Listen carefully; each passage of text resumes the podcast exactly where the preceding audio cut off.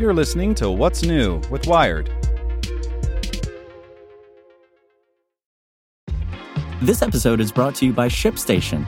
You know, some things take a lot of work like sending little robots to far off distant planets. And just as that's challenging, so too is running a successful e commerce business, especially when there's so much to do. So I want to introduce you all to ShipStation. Now, I love using ShipStation because of its easy to use dashboard, which makes managing orders and printing labels a breeze and super smooth. Oh, and the customer service is just out of this world. It's exactly what you need to help grow your business. Sign up for your free 60 day trial at shipstation.com slash technews. That's shipstation.com slash technews.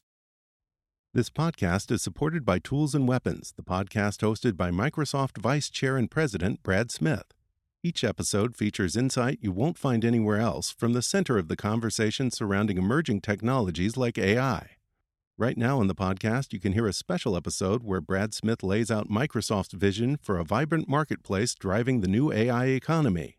To hear more, follow or subscribe to Tools and Weapons with Brad Smith wherever you get your podcasts. It's Wednesday, December 20th. I'm Zeke Robison. Today, how Google's App Store monopoly was ruled illegal.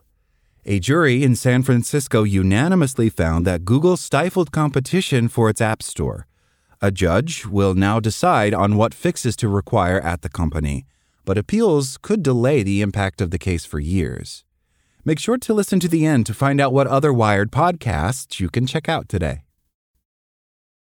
Google violated antitrust laws through deals that stifled competition for its Play mobile app store, a jury in San Francisco unanimously found today. The verdict delivers the first significant U.S. courtroom loss for big tech in the years long campaign by rivals, regulators, and prosecutors to tame the power of Internet gatekeepers. The lawsuit next moves to a remedies phase, meaning a judge, as soon as the coming weeks, will hear arguments about and decide whether to order changes to Google's business practices. Users of devices powered by Google's Android operating system could find more app options to choose from at lower prices if Google is forced to allow downloads of rival app stores from Play or share a greater portion of sales with developers selling digital items inside their apps. The ruling came in a case first filed in 2020 by Epic Games, known for its blockbuster game Fortnite and tools for developers, and argued before a jury since early November. The jury of nine, a tenth juror dropped out early in the trial, deliberated for three hours before reaching its verdict. They faced 11 questions, such as defining product and geographic markets, and whether Google engaged in anti competitive conduct in those areas. Epic had accused Google of restricting smartphone makers, wireless carriers, and app developers from providing any competition to the Play Store, which accounts for over 95% of all downloads onto Android phones in the US.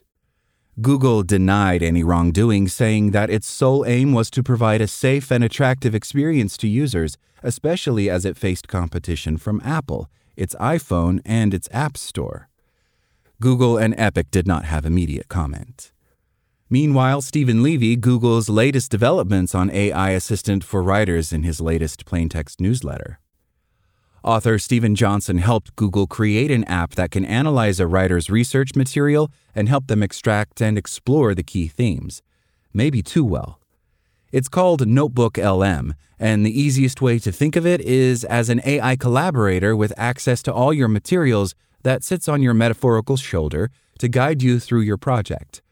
Notebook LM was soft launched to a select group earlier this year, but is now available to all as an experiment. That's Google's low risk way to see how the app behaves and how we behave with the app. Check out Steven Levy's plaintext newsletter. Google's Notebook LM aims to be the ultimate writing assistant, now at wired.com. Also, make sure to check out our other Wired podcasts. Today in Wired Science, you know it's a placebo, so why does it still work? Checking in on Wired Business, Lamborghini's Revuelto is the outstanding hybrid of 2023.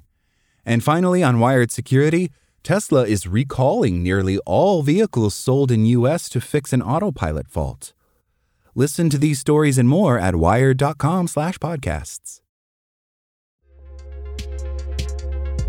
Thanks for listening to Wired. Check back in tomorrow to hear more stories from Wired.com.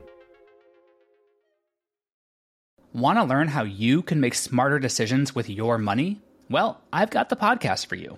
I'm Sean Pyles, and I host NerdWallet's Smart Money Podcast. Our show features our team of nerds, personal finance experts in credit cards, banking, investing, and more.